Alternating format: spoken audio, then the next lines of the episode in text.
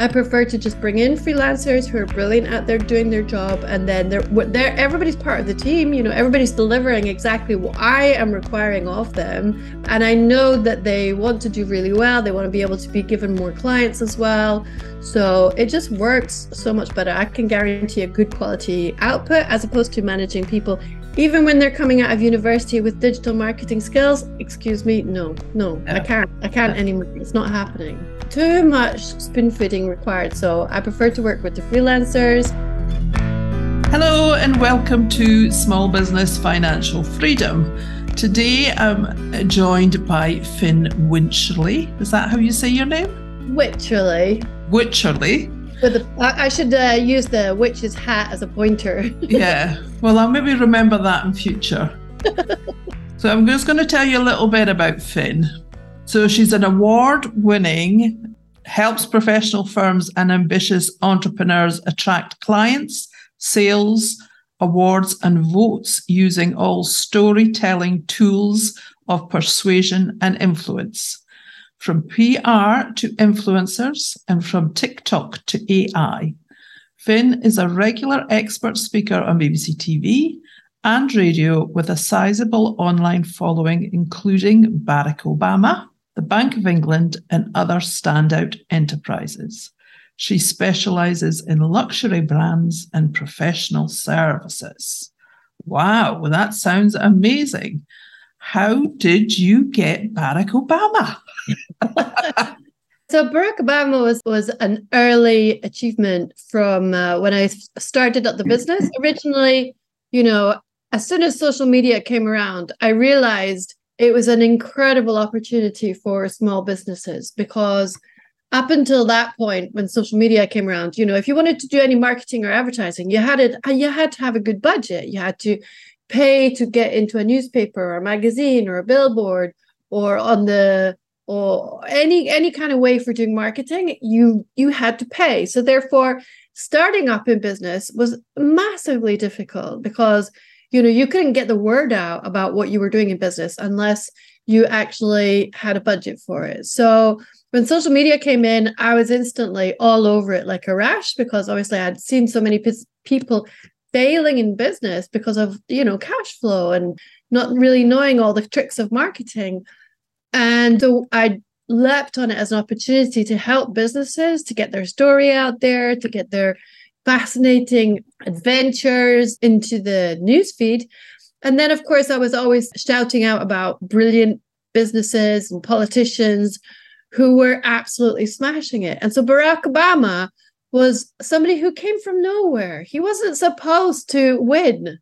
No. You know, he literally came from the back of the pack and came in and swooped the entire American nation and the hearts of the rest of the world, because he used social media to a devastating uh, impact. You know, he had a strategy for speaking with the Greens. He had a sp- strategy for speaking with Black people. He had a strategy for speaking with Uh, the gay community. He had a strategy for everybody, and everybody felt like they were being addressed because he he had a very, very targeted approach to each demographic.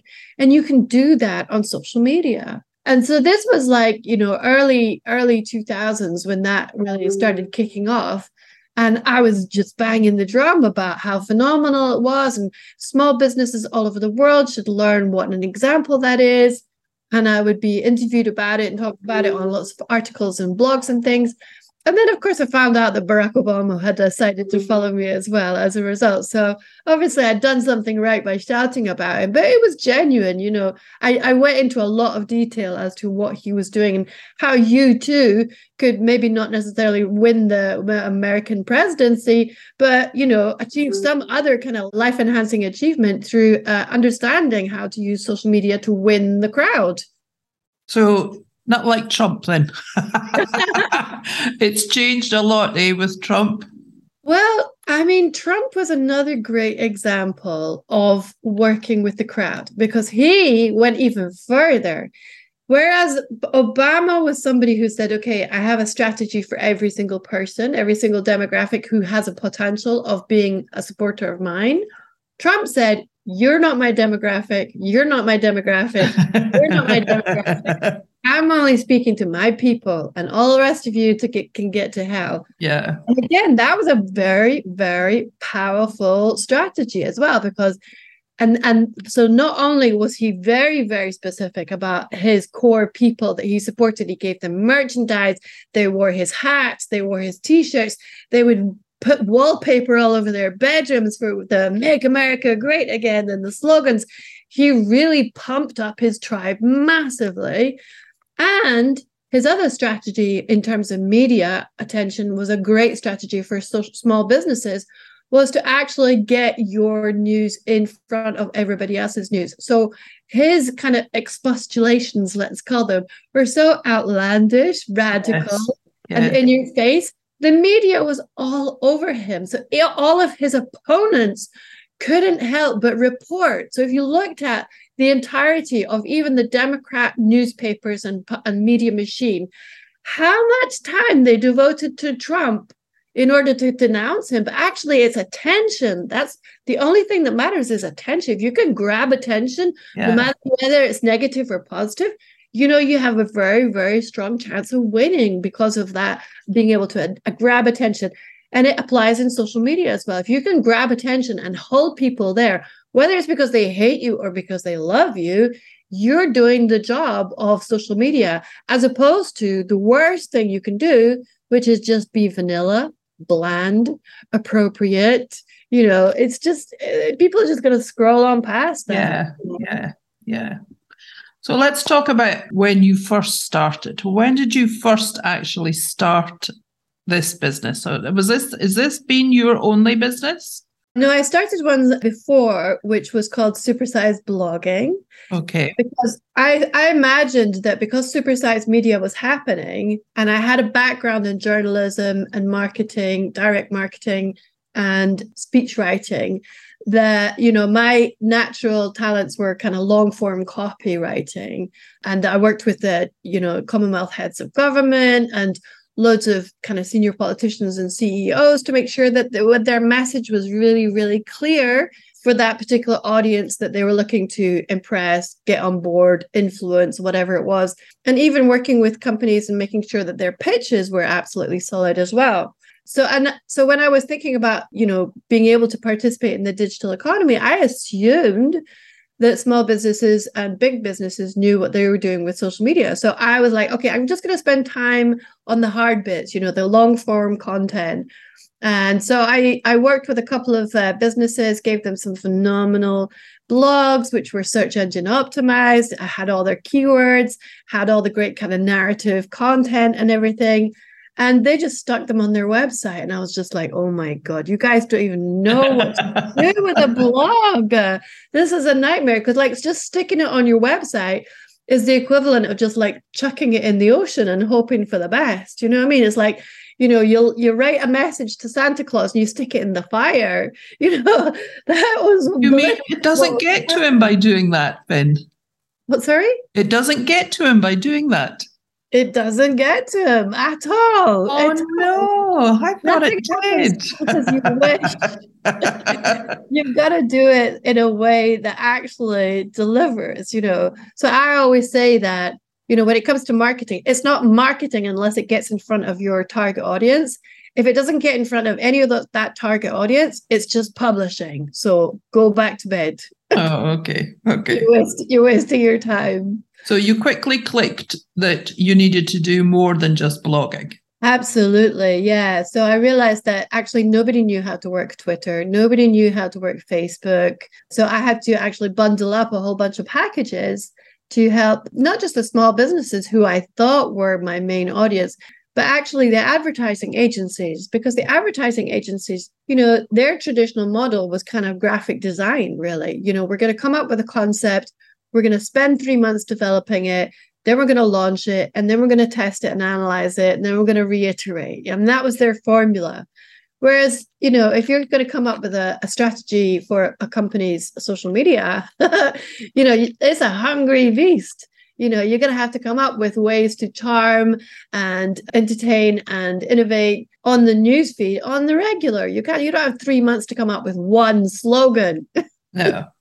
And so how- therefore, I was there. I was being brought into all the ad agencies to help their businesses come up with uh, different narratives, different strands of content that they could um, comfortably come up with on them on their own. So how did you find starting up a business? Was it what you expected it to be? It was uh, very difficult, very difficult. It was it was the best thing I ever did, I would say. It was much, much better than, you know, being an employee. And I feel like because I've got five children and because I was a single mom, I needed to have a, a way to make money that would allow me to look after my family responsibility. So therefore, it was really important for me to be able to work at all hours whenever I can grab the time, when the bairns are asleep, you know, or having yeah. a siesta or out on a play date and things. And so being able to have that business with that level of flexibility was so important. And once I was able to master how to make that happen comfortably, then I've always carried those values on with me. So I always like to bring on people who want to have that flexible kind of life balance with work, so that, you know, if you, even if you've got a young family, you can still put in a full-time shift, but you're working whatever hours you want to. As far as I'm concerned, if the clients are delighted, we're we're we're cooking with gas, basically. So would you change anything? If you went, if you were able to go back now and do it again, what would you do differently? You know what? I would actually be more bold, because I didn't realize how little people knew. Okay. And so so for me, now that artificial intelligence is coming in, and it's yes. huge, it's it's the same level of transformation that's going to be brought into business. I feel like I'm a lot less timorous about shouting out what needs to be done and being a basically a thought leader in this space, because my assumption was, oh, everybody's a lot more knowledgeable, a lot more experienced. I'll just come in and do a good job, and hopefully people will recognize the the kind of results and everything like that. Whereas nowadays, after, you know, ten, twelve years in the in the saddle, I feel like I've earned the right to really shout much more loudly, uh, because even people with not even ten minutes in social media in the world are shouting loudly about what they do, even though it's complete garbage. So no, I I get, I can't tell you how many emails I get a day saying, we can help you do this, we can help you do that. And a lot of them are around A I as well. And I just think, and I'm sure it's A I driven. I'm sure it's not somebody sitting at their computer sort of, I'm sure it's sort of getting A I to sort of work out who to send the emails to and all the rest of it. But it is, it's becoming quite intrusive, shall we say. Absolutely, yeah. And the problem is that a lot of businesses, once they understand how social media can actually make their marketing a lot faster and they can actually be a lot more productive, you know that rather than just put out like one post a week or three posts a week or something like that, they're not going to be able to go out to ninety posts a week, for example. No. They're still going to be garbage posts. So the level of noise is going to be horrendous, even more so. But that's why the algorithms are our friends. You know, the algorithms are there to say, okay, if nobody's really interacting with this, or they're they're clicking away within a couple of seconds, we know it's garbage. We know it's a click farm. We know it's a bot. And so we're we're going to minimize the damage that those people are creating in the newsfeed. So the algorithms will always be fighting to make sure we they can surface good quality content that people tend to enjoy and appreciate and engage with and comment on and feel like they're p- being part of a crowd or a tribe, or even hating on a tribe, going back to the kind of Trump analogy. Yeah, yeah. So you started off just you. And how many people have you got now? So, yeah, I've gone back to one, because there was a period of time where I was like, okay, we need to grow. We need to have loads of people. Oh, my God, the management, the everything. I, I'm like, no, I can't do the. I can't do with it. This is not my dream. No, no. Spending most of my time doing management and supervision. Now, I prefer to just bring in freelancers who are brilliant out there doing their job, and then they're, they're everybody's part of the team. You know, everybody's delivering exactly what I am requiring of them, and I know that they want to do really well. They want to be able to be given more clients as well. So it just works so much better. I can guarantee a good quality output as opposed to managing people, even when they're coming out of university with digital marketing skills. Excuse me, no, no, no. I can't.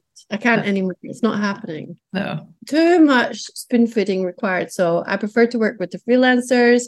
And it doesn't matter whether they have a skill in video or social or whatever, you know, I'll, I'll work with the people who've got the right talent for that particular client.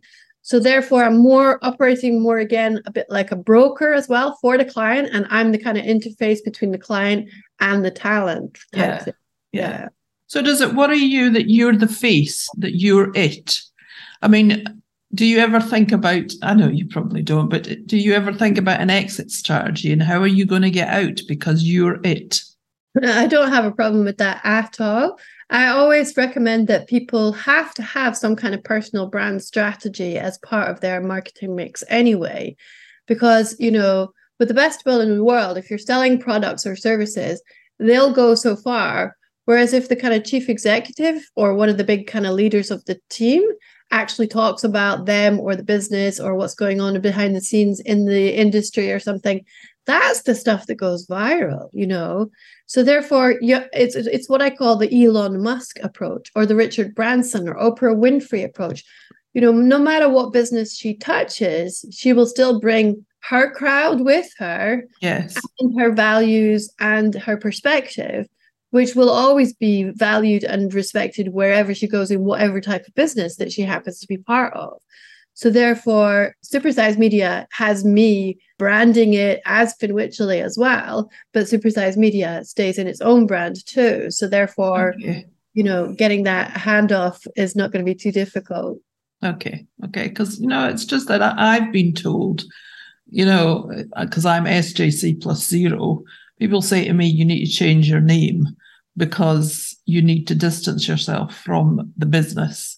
And I think, well, I don't know whether I do need to. So you're nodding your head as if to say, no, no, no, no, no. So that's good. No, no, no. Yeah, I would only recommend that. Let's call it the Coco Chanel approach. You know, Coco Chanel is a brand that you know to be something of quality and class. If you can build that up as an individual, you can still sell it over as a brand too, even though everybody knows Coco Chanel is not involved in creating anything. No, no. She's long, blind. She's blind. Exactly. But the brand has been built up to signify a certain level of class and attention to detail and five-star excellence. So even if you put the label Chanel onto a kettle or onto dog food, you know, it would still go, oh my God, that must be extraordinary dog food, you know what I mean? And you would expect to pay way over the odds yeah. for that dog food, you know? Yeah. Uh, so I would I would strongly recommend that all businesses ha- sell their products and services through their normal kind of business branding, but then also harness the power of the the maverick founder or some of the top team in order to really get the message out. Otherwise, it's all going to be bland in the newsfeed. You know what I mean? Yeah, yeah. I mean, I see it most, most particularly with the accountancy firms and the financial sector and the law firms, because they're just going to be like, oh, here we are. Here's our no, new intern. Boring, our team boring. Away day. Here's a report we got published in the local yeah. newspaper. It's horrendous. Yes, and they I agree. Fired and, and disciplined for polluting the newsfeed. Yeah. Whereas if they were actually able to be bold enough to get trained up so that their, say, for example, their employment law team got together and they had a brief of, right, we've got to come out with one sixty-second powerful little video answering a problem in a very upbeat, creative way. And then that's our brief. And then we circulate it across social media. Happy days, because that stuff is valuable, entertaining, thought leading, and personable. And, and people will always relate to that type of content as opposed to, here, we, we've just won an award. Yeah, so what? We don't care. Stop no. it. Go away. Put it away. It, it doesn't belong on social media. We want the stories. We want the drama. We want the connection. And that's why people go onto social media. They want to be uplifted or they want to be informed, you know. They want the personality, don't they? They want the personality, they want the emotion, they want the disappointments that you've experienced, as well as the elations too, as a business as well. Yeah. So how would you help a business generate leads that convert to sales? Small businesses I'm talking about here, because most of my lis- listeners are small businesses, or there may be even startups. Great question. So we have a management company, management consultancy, and they were just doing the usual updating from time to time on LinkedIn and Twitter, because that's where they thought their people were. And of course, I was able to disavow them of that nonsense, because obviously LinkedIn or Twitter are very, very powerful, but that's not where the vast majority of the population is. You know, the vast majority of the population are hanging out on the large channels like Facebook, Instagram, TikTok, YouTube. And so therefore LinkedIn and Twitter still will be valuable, but they're not the only, they're not the only, orange is not the only fruit. That's the word. Yes, yes. They're not the only fruit in the basket. So therefore, if you can actually come up with some very, very powerful content that answers the problems and challenges that your target consumer is looking at, then you circulate that, because creating the content is the hard part. Distributing it around all the social media platforms is the easy part. You know what I mean? It's like five minutes to get it all out on LinkedIn, Twitter, Facebook, Pinterest, you know, YouTube and everything like that. And so long as it's like sixty second video, it will fit perfectly into every single one of those platforms as well. So therefore, you have to come up with a, a strategy which, which is going to be based on making a really powerful offer, something that will encourage people to stop in the scroll, to look carefully, because people are not just going to go, oh, that looks great, I'm going to purchase it. You know, everybody goes onto social media or or life day to day with massive amount of, you know, positive distrust, you know, because there's so many scammers and fakers around. So you're going to come across something that looks incredible. And then you're going to do your homework. The customers are going to do their homework and then check you out and make sure you look like you're kosher. Maybe you know some people who work there. And then from that offer, you're able to gather a whole bunch of people handing over their email in order to get that special download, that special report, that special cheat sheet, that special video training process, or whatever it is. Something that's so valuable that normally that you would charge in order to hand it over. So therefore, you lo- loads of people are handing over their emails. And now you can nurture those leads, all of those emails, not just through the email process, but also because of the fact that they've been on your website and you've obviously, because you've been clever and you've worked with me, you've picked, you've got your pixels on your website, so that therefore you can retarget with ads anybody who's been on your website in the last three months, for example, and make sure you put up lots of very valuable information, because everybody who's now handed over an email, been on your website, or maybe even interacted with any of your content is now a warm prospect, because, you know, they've already gone past the hurdle of, do we know them? Do we like them? Do we trust them? And now they're what we call in the middle of the sales funnel. They've now they've now decided, okay, I'm interested, but I haven't decided yet. I'm I'm in the consideration phase.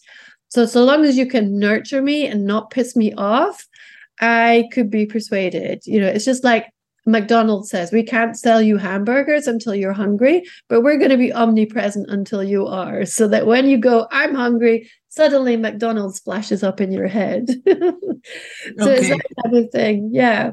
So when we were working with this uh, management consultancy, we started working, they were like skeptical as hell about social media. And one of them hates Facebook, like uh, with a vengeance. Everything that Zuckerberg has to do or say, he's, he's disgusted. He's a professor of business, right? So let's put that out there. They just expected it to be LinkedIn and Twitter, but I said, well, let's see. I'm the marketing person here. You uh, you wanted to work with somebody who's got an expertise here. How about I tell you what the strategy is? You shut the hell up. And if I'm if I'm wrong after two months, we'll do it your way. How about that? So, of course, we set it all up, all the kind of what I call the marketing architecture, content funnel and everything. And they were getting four hundred fifty leads per month in the first month. Wow. And they were like, oh my God, what the hell have you done? How is that possible? What are we supposed to do with that? I'm like, mate, I'm sitting pretty. I've done my job, you know. Yeah. I can obviously help you to actually now qualify them by adding another part to the process so that by the time, you know, they've got to this process, you know, they're so qualified, you know, it's just a question of like booking a time and actually making the deal. So, you know, ultimately it's a win-win for everybody. Once you know how to put that whole kind of persuasion and influence model together, it's a, it's a no-brainer. So, and that's my kind of money moment. When I see the people who are so skeptical, normally men over fifty, because they hate everything to do with social media. And once they see the power of it, then they become the converts. Okay, so there's a couple of things that you said there that interested me. One is, I'm quite happy doing content. I love doing content. I like writing and I like sort of being a bit quirky when I'm writing, but it's the posting that gets me. I mean, I just, it's, I can't be bothered. I can't be bothered. The other thing is, I was going to say to you, what platforms do you think that small businesses should be on? Now, I'm like this chap. I love LinkedIn and I don't really use Facebook. And I did used to use Instagram, but I got hacked and it really sort of, I lost everything, absolutely everything. That kind of put me off, but I am aware that I maybe need to get back into Instagram. But TikTok and Twitter, it's like, and I have a, I'm of a certain age, I suppose. I'm not a young sort of entrepreneur, but you, you would be saying Facebook, Instagram, Twitter, TikTok. Yes. YouTube. YouTube. Yes. And All I did used to do YouTube. But the other thing is, how long does it take? I mean, I did do use YouTube and I wasn't getting any traction, but I suppose I was maybe impatient, if you see what I mean. I was expecting, you know, it to happen reasonably, not reasonably quickly, but, you know, I didn't want to wait a year. But does it take a year? Uh, but it does take a year if you're going to D I Y it, because you're going to have to spend all your time learning how to do it, putting yeah. it all together. And there's so many, so many parts of the, the machine that need to be put together. Do you know what I mean? So if you think about the, the kind of classic digital sales funnel, you know, everything from the pixels to the hashtags, to the video, to the editing, you know, everything can be incredibly overwhelming to get it right. But what I would recommend for a small business, for all small businesses now, is basically we're on every single platform, because you never know where your people are going to come from. You know, it's just like in the old days when you just had email and addresses, sending post and telephone, and maybe eventually you came up to with the fax. So you couldn't be that person who says, oh no, I don't believe in fax, or oh no, I don't believe in telephone. It's like, stop it, just yeah. put it away and just just deal with reality. Okay, let's be agnostic. As a marketing person, you know, in your personal life, you can go, okay, I want to hang out in those platforms, that's fine. As a marketer, you need to be on every single one of them in order to find your people. And you'd be surprised how many people are going to come at you from TikTok, because it's not about kids dancing. You know, over fifty percent of people on TikTok are over thirty years old. Mm-hmm. And for me, we use it so much nowadays because of the fact that it's so good for search engine optimization. You know, like last year, for example, I was in Romania for a month. And every time I was looking for places to go, what should I see? I would do the usual spaces like on Google and things, you know, but the results were horrendous. You know, they had all been like basically what I call gamified and hijacked by the S E O community. And the results were garbage. You know, it was just like big institutions had paid to make sure they came up on the first page. Horrible. And then if you looked at Instagram and Twitter and places like that, you weren't getting good results.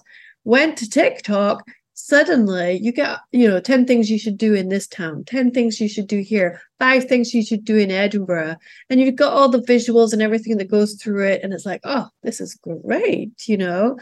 So one of the phenomena of TikTok is it has grown so fast to over a billion people, the fastest growing platform ever, because of the way it encourages the creators and the businesses to actually put that content together in a very short, snappy way, but which is very, very consumable in a fast way too. And it's very authentic and raw. You don't need huge amounts of production values. You can just have a lot of personality and then you're good to go, basically.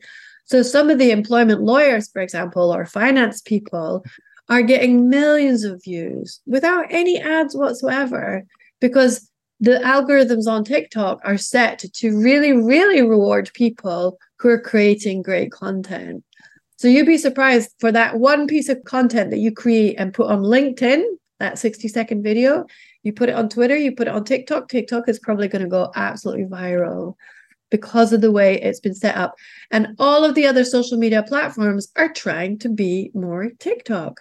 Okay. Because of the phenomenon of that storytelling approach for the businesses, because businesses with the best will in the world, they'll just go, buy my stuff, here's a deal, buy my stuff, here's a deal. Whereas when you're on TikTok, you actually have to be a lot more creative about getting that message in there in a way that is not going to just have people scrolling past, which is a very strong negative con- comment from the algorithms basically as well. So therefore, Instagram introduced Reels, and then Facebook has got Reels, and now YouTube has got Shorts, and they're all trying to outdo themselves to become more TikTok, because that type of content is so fabulous, which is why we're saying this is the type of content you should be creating from now on, and therefore, whatever channel you put it out on, it's going to have an impact, but it's going to have most impact on those, those channels where you're starting to build your community, and that type of content will always build the community. So what about a small business entrepreneur? Um, there is just them, and they've got, you know, wear a lot of hats, and they maybe don't have the budget to pay for someone like you to do it all. You do do training, because I've been on training before, and your training isn't expensive really. So they could do something like that, could they? Absolutely. Because of, because I'm so religious about this particular format, and I, and I'm always I've always been passionate about startup and small businesses. Yeah, there's absolutely the training to help you understand how to, you know, use your tel- use your mobile phone to actually create this content, and then help you understand what type of content is going to work well, how to make sure you've got a really catchy S E O, search engine optimized title, make sure you've got a good hook in the first three to five seconds, because if you don't have a good hook, people are going to s- scroll away within the first three seconds. And then how to structure your bullet points and how to put in your call to action. So that's all totally trainable. And then what to do in terms of editing, you know, so some businesses will train them up on doing all of that, and then they just shove all the kind of basic clips to us, and then we'll edit it up and put all the hashtags and the captions and the pop-ups and everything onto it. Or we'll teach them on how to do that part too, to make sure it's properly optimized for results as well. You talked about ads. Now, when I think about ads, I think about, this is showing my age, of course, I think about ads on the telly.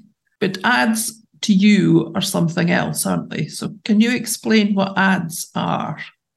Yeah, so ads is basically where you just pay a bit of cash in order to make sure that the content is seen by your target audience, you know. So it's a bit like being sponsored, is it? It kind of. So let's put it this way. If you are a ski shop in Edinburgh or Aberdeen, right, and you want to put some content up onto social media to tell people that you've got a sale coming up next month and come along, it's twenty percent off, free trials, whatever, all the good stuff. So you put that into your news feed and then you hope for the best, right? But the chances are, if you've not put that content together in a way that has a chance of going viral, that is you've just thrown it up there, you've published it basically, as opposed to marketed it, then your only op- your only chance of getting it seen by the target people is with a bit of budget on it. So therefore you put five quid, ten quid on it, and you will guarantee that the all the people that see it will be people who are interested in ski products, interested in ski magazines, interested in ski venues, interested in ski celebrities. Do you know what I mean? So you can target it so that one hundred percent of the people who are your potential target audience get to see that content. And you can specify, all right, I want people within, you know, thirty miles of the shop, because I know that there's only a certain amount of time people are going to travel to come to this sale. And you can target it at people who've already handed over an email. You can target it at people who already purchased. You can target it at people who've already been on your website. So that targeting means literally just a, a, a budget, and it could be very, very small budget, but it guarantees you to get in front of your target audience, as opposed to just putting it in the newsfeed and hoping for the best. I get that for a retail company, but what about for someone like me, you know, who sells services as such? What would my ads be? Would it be sort of like, if I do booklets and things that I want to give away for free, or information that I want to give away for free, would it be that? Yeah, I would. If I was working with you, we would want to refine a specific audience, right? So say, yeah. for example, who would who would you like to, let's let's let's mock, mock the scenario right now. Who are your kind of most profitable clients? Let's put it that way. And what sector are they in? I like working with creatives, and they're not probably the most profitable, and they're probably not the most easiest to work with, but I love working with creative people. I get a lot of a lot from working with creative people. So in that case, what I would do is I would create short video on just coming up for some kind of big tax announcement or some kind of big opportunity fund that's coming around for creatives, or some kind of big news story that's coming around that creative industry people need to know about. Create a short video, like sixty seconds, that tells people why they need to know about it, and then direct them to the P D F or the longer video, the twenty minute video, which t- which they can only access if they hand over their email. All right. Okay. Okay. And you would put ads on that. So you would target the specific audience for that, right? right exactly. Right. So then you could actually say, for one version, you'd say, this is really important for people who work in the graphic design sector, or yeah. who are, you know, so you can call them out, because you know that when people see that that message, because obviously you have to put the captions on it too, they can see it and they can hear it and they can see you. Yeah. When they see their name being called out as graphic designers or creative industries, they're instantly, you know, you've grabbed their attention, you've got the right hook, you're pulling them in, and now you're giving them a free kind of document or P D F or ten minute, twenty minute video on what they need to know. And you've now started nurturing that conversation, basically. Yeah. So therefore, the ads will go to all the people that we've mentioned before. Yeah. So what does financial freedom mean to you? Financial freedom for me means being able to leave a leave a bit of a legacy for my kids, really. I've got five children, as I said, and I, as of yesterday morning at quarter past four, I've got five grandchildren. Wow. So, yeah. Congratulations. I've just got my first. Oh, bless. You've got five. Yeah, I got my first on the fourteenth of June, a little granddaughter. Oh, beautiful. I'm totally and utterly smitten. Oh, the love it, love it, love it. Are incredible, aren't they? Yeah. They're, they're something else. They really are. My eldest grandchild is seven. And so now we've got one who's, uh, I guess he's twenty-four hours now. Yeah, that's good. That's good. Yeah. And it was a home birth, so I had to be there to make sure she's doing the right job as oh, well. Oh, well big, done. Well, we're, we're a big home birthing family. You know? Are you? Oh, yeah. No. This one was a, um, was she opted for a water birth. I don't know whether actually Marlo was actually born in the bath, but she did opt for a water birth. Beautiful. Yeah. Yeah. Yeah, so leaving a legacy for the Waynes, because I didn't, you know, there was there was nothing in the legacy from my feckless parents. No. I've had to uh, do everything from scratch. And, you know, as a result of having the business, you know, I've been able to put some of the kids into private school and, you know, give them opportunities I never had to to maybe let them be even more feckless than my parents were. You never know, because you can never no. tell. No, you what can't you're going to do, but at least you're giving them uh, I'm giving them something that a bit of a leg up that I didn't get when I started. And have any of them joined you in the industry or are thinking about going into the industry? Yeah, of course. I've got two who are part of the business as well with me. One, he does a lot of the Facebook ads now, and he he has his own clients as well. So he's still independent, which means I still get to shout at him for uh, not being on top of it with the clients. But, you know, and he doesn't even live here. He lives over overseas. So that works well. And then the other one, he's got a big background in digital sales. So he helps in that kind of space as well. Again, he's very entrepreneurial, both my boys. So that's phenomenal. Uh, but the girls have no interest whatsoever at all so far. But we'll, we'll you never know. You never know. Yeah, you do never know. So tell me a simple pleasure, Fin. Ah, simple pleasure. Well, just based on what happened last night, it's got to be uh, assisting at home births. And have you done more than one? You say that as if it's been more than one. Yeah, so I had four myself, and then my eldest daughter had three. And then this is the, the next daughter. She's uh, had her first one. So so there's quite a few still to go, really. Wow, that's incredible. It's fun. But apart from that, it doesn't happen all the time. Apart from that, I love, now that the kids are all grown up type thing, the youngest is now twenty, she's at uni, I get to travel again, because having five kids meant, you know, travel is just yeah. like not possible. So last year I did a whole month in Romania, a whole month in the south of France, working from home, but still having a great holiday. I'm just having my best life, really. So I'm fully intending continuing to do that. I'm, I've decided I'm never going to do January in Edinburgh again. Okay. January this year was pretty hard, I thought. So this year I'll probably, well, January next year, I'll probably be in Thailand for a month or two. My best friend has moved over to Chicago, so I'll probably be spending some time over in Chicago from now on. But, you know, I'll, Edinburgh will always be home. Scotland will always be home, but you know, this is the next chapter of my life as a granny. Yes. Yes. I get to be a digital nomad. And that's that's the good thing about, I think the pandemic taught us that you can operate your business anywhere nowadays. Because up until then, I think people used to think it wasn't possible, but we proved that you can do it through Zoom and you can do it. I mean, like a lot of my clients thought they had to be in Aberdeen. I couldn't have a client in Edinburgh. I couldn't have a client in London. I couldn't have a client in England or Wales or anywhere, because it wouldn't work, because they couldn't they couldn't sort of turn up on my doorstep to talk to me. And Zoom has proved that wrong. And you can be anywhere. I, I can be in Aberdeen. I could be in Spain. I could be in France. I could be in Chicago, and I could still be working. That's a great sort of thing that I think the pandemic has taught us.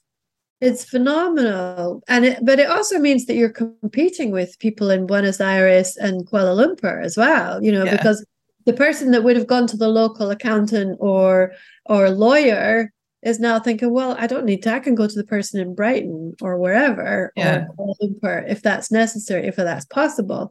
But ultimately, the only thing that's going to allow that to happen is if they have built their trust. Yes. And that's still going to be the number one most magical ingredient ingredient in business. If they don't know you from Adam, they don't care. They, they'll never pick you. But if you spend time networking, understanding who they are, understanding that personal brand behind the business, that's how they get to buy into you wherever they are in the world as well. Yeah. So let's talk about A I, because everybody seems to be frightened about it. There's a lot of, fr- you know, a lot of people talking about the misuse of A I. And me, I see it as a positive tool, and I see it like it'll never replace me. So therefore, no matter what it does, it'll never replace the personal touch. So you shouldn't be frightened about it. You should be able to embrace it. What do you think? I one hundred percent agree. I can, I cannot disagree with you at all, because whatever tool comes in, there's always going to be the upside or the downside to it. And ultimately, a tool is only as good as the person that's wielding it. So, I mean, there's plenty of people out there who are going to be using it for ill because that's that's how they're wired. Yeah. And there's going to be good people that use it for good. You know, social media has such a kind of bad reputation because there's a lot of crazy people out there in the world, you know, so they're not all coming in with uh, butterflies and roses. But if you spend enough time, you begin to understand the nutters and the crazies and the scammers and everybody, just like even when you're walking along Princess Street, because you've done it so often, you understand which ones you don't get c- catch eye contact yes, with. Yes. You know what I mean? Yeah. So you you you learn how to navigate all all of all of the spaces properly. It must make a big difference to you, though. The the content side, I would think, makes a big difference to you because you can go on to A I and say, I mean, I can go on to A I and say, give me, you know, give me seven reasons why I should be doing this sort of thing. Yeah. And click, click, click, click, click, click, click, and produced. Yeah. And then all I need to do is tweak it so that it sounds like me. Exactly. It's it's an absolute beast of a of a tool, you know. Give me seven tweets or give me seven tweets in the style of Billy Connolly talking about finance. Yeah. You know. It's unreal how phenomenal it's going to be in terms of unleashing your creativity and productivity as well. But you're right though. I mean, in the in the wrong hands, it can be uh, used for for all kinds of devious factors. But that you can't legislate for that. You know what I mean? Oh. There's going to be bad folk with ill will in the world, and uh, there's nothing you can do about it. You just no. have to bring your best self to the party all the time. Yeah. So, final question, because it's nearly the hour. Do you ever feel overwhelmed? And how do you cope if you feel overwhelmed? Funny, that's a good question. There are some days I get up and I work hard and I feel like I haven't made any progress. And sometimes I find that if I just slow down and, you know, maybe even take a couple of hours off, it helps to kind of refocus and rebalance the old noggin so yeah. that I can actually come back and things are working a lot more harmoniously, because you, if you're working too hard, I, I feel like your your your your sockets get fried. You know, yeah. So you need to you need to sometimes just chill the hell out. As a as an entrepreneur, your tendency will be to overwork, and in this kind of sector, you know, your brain power is being exercised to the max. You know, navigating how to manage all the different per- clients and personalities and requirements and marketing and updates and everything. You know, you you you underestimate how how taxing it can be on the old uh, brain cells. So I, I find that if I get into that space of kind of overwhelm or anxiety, it's normally because I've just been working too hard and it's time to just get the foot off the gas, go and have a spa day, go and treat myself to something very lavish and indulgent and exotic, and I am right as rain. And even if I come back to it the next day and I'm still feeling overwhelmed, I'm like, oh, well, that means another day off then. And I will keep going until it might be even a week that I've I needed to take off. But I do always tune in to, are we feeling productive today, or or is this, uh, or is it not happening? We're just going to take a chill day, you know? Yeah. Yeah, that's that's the joy of being an entrepreneur. You can go at the pace which is comfortable for you. Yeah, the way I feel, I feel as if my brain's rattling about inside my skull, and I just need to go somewhere and let it stop rattling about and just still. It's a bit like you, just still. Sit somewhere quiet and just look out the window or sit in the garden or something and let my brain stop for a little while. one hundred percent. Yeah. I actually learned to do a lot of uh, meditation and yoga over the years. And I even qualified as a massage therapist. I just, not because I wanted to, but just because I was, it was a client, and I always like to get involved with the client's stuff to really understand what they're doing. And then I got sucked into learning how to become a massage therapist. But just doing massage for other people was so therapeutic, you know, because you really have to focus on being very physical. So I just loved it. So, I mean, I'm I'm never going to be a massage therapist, but it's just like that ability to, you know, shut the brain down and just actually exist in a physical space it can be very, very relaxing. I had a director that I worked with who used to go mountain climbing because he said that you had to concentrate when you were mountain climbing, because if you didn't concentrate, you could end up having a serious fall. So it was great for him because that was the only thing that he could think about. He couldn't think about anything else. So he could forget about the business for that time while he was mountain climbing. Now, yeah. I don't, I don't, I don't particularly want to go mountain climbing. Massage sounds much nicer to me. or, or I'll play the piano as well. I, I used to be a wedding organist in a. Oh, in did a, you? Yeah, in a, before I got into the, all this marketing malarkey. So I do play a bit of Bach, because okay. again, Bach is very good for the brain cells as well. It's very functional and organized, and you know, they've done all the tests and studies to say that it helps to harmonize your your your brain cells, basically. So okay. that really helps, yeah. Okay. okay. Playing it or listening to it, it's all the same. Okay. So it was really good to talk to you, Fin. Thank you very much for joining me. Podcast is called Small Business Financial Freedom, and my name is Susan Crichton. If you liked this podcast, please like the... like it on Apple, Spotify, or wherever you're listening, and follow me. Thank you. Cheers.